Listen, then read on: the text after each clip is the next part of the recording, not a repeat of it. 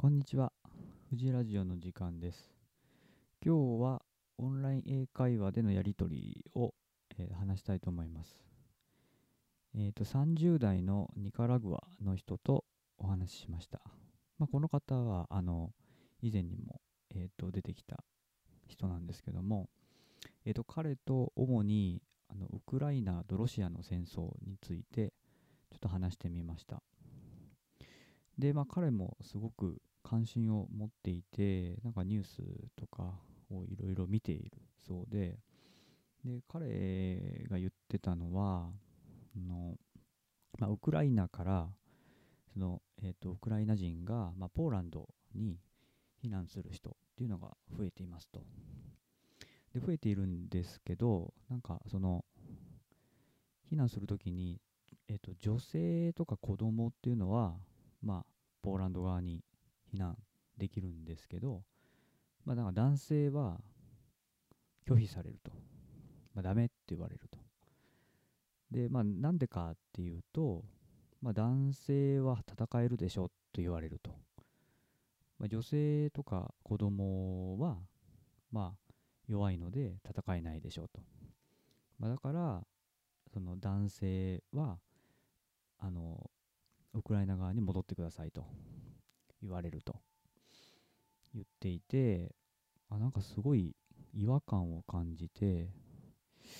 なんかそれってなんかおかしいんじゃないかなって私は思いました。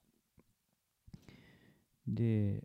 まあ、なんでおかおかしいかなって思うかっていうと、まあ、もし仮にその男性のウクライナ人が、まあ、ウクライナのことをすごい愛してて、で、まあ、ウクライナを守りたいっていうんであれば、まあ、そうすればいいと思うんですよ。でも、なんていうか、その、まあ、国を守りたい人もいれば、まあ、家族を守りたい人もいると思うんですよね。で、その選択って、その人本人がするのであって、あの他人とか国がするもんじゃないと思うんですよね。うん、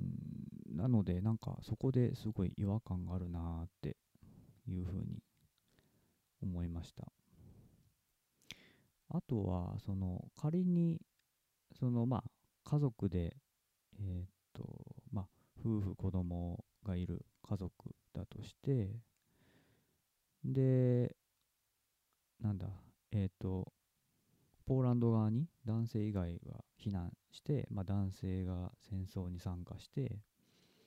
ていう風になったとしても、結局その避難した女性とか子供っていうのは、えっ、と、結構その避難先で辛い思いするんじゃないかなと思ってて、それはなんでかっていうと、その男性がその経済の基盤というか、お金を稼いでた場合に、その基盤がなくなるじゃないですか。なので、その、ポーランドで女性とか子供が生活していくときに、やっぱり十分なお金が手に入らなくて、なんか結構、まあ、ひもじい思いをするっていうか、結構辛い生活になったりするのかななんて想像しました。まあ、実際は支援とかあるのかもしれないんですけど、その長期的に見たときに、ずっと支援してもらえるっていうのはなかなか現実的ではないと思うので、そうだとするとやっぱりそこ、その経済の柱になっている人っていうのを引き離して、女性と子供だけで生活させるっていうのは、うん、なんかおかしいなっていう気がしますね。その経済的な観点から見ても、すごく違和感があるっていう感じがします。で、まあ、ちょっと、まあ、えっ、と、簡単なんですけど、調べてみたら、まあ、今、ウクライナでは、18歳から60歳までの男性の出国を禁じる国民総動員令っていうのが出されているそうです。うん、これは結構きついというか、その、まあ、日本においても、まあ、第二次世界大戦の前とかが、こういうものを出されてたのでうんなんかここで国に縛られるのっていうのはどうなのかなっていう気はしますね。それは個人が決めるべきではっていうふうに思うんですけどもなかなかやっぱりすごい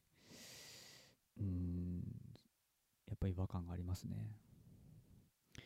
あとは彼との会話の中で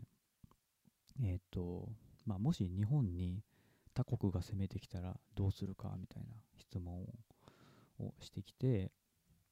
うんなんかすごい難しい問題だなと思いました。まあ私の場合は、まあ日本には悪いんですけども、うん、家族を守る方が大事なので日本から逃げて、まあ、別の国で生活するっていうことを選ぶと思いますまあどこの国を選ぶ選ぶかとかっていうのはすごい難しいと思うんですけども、うん、まあそんな感じですかねえーと、感想は「ハッシュタグ富士ラジオ」をつけてツイートいただけると嬉しいです。最後まで聞いてくださりありがとうございます。